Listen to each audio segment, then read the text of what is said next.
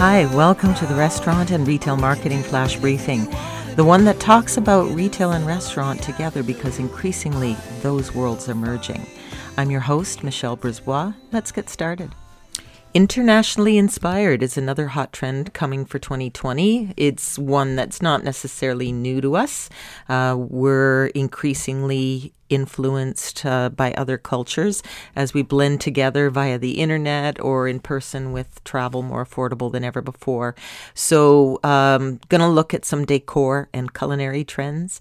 Indian living rooms, um, oversized sculptures, brass, bright colors, extra big in the US and the UK, 2,080% up. Spanish bathrooms up 309%. Uh, Japanese tubs up 563%. So put a Japanese tub into your uh, Spanish bathroom. I guess that's the message there. On the food side, in Japan, local chefs are adapting traditional Neapolitan pizza with Japanese ingredients, and uh, they're getting uh, noticed uh, throughout the world. There was a comment in one article I read where uh, the Japanese um, pizza maker uh, compared it to making sushi, said that it's actually kind of a similar sort of approach. And I can certainly see that where you're assembling the ingredients all at the last minute.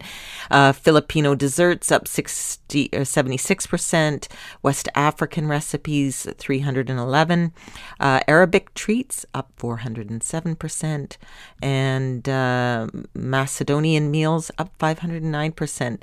So there are some of the cultures that are going to be infusing our um, our sensibilities in terms of the foods we're looking for. And on some of the decor trends again if you're in retail you might want to carry some products with those types of vibes. Talk to you tomorrow. So come on let's get out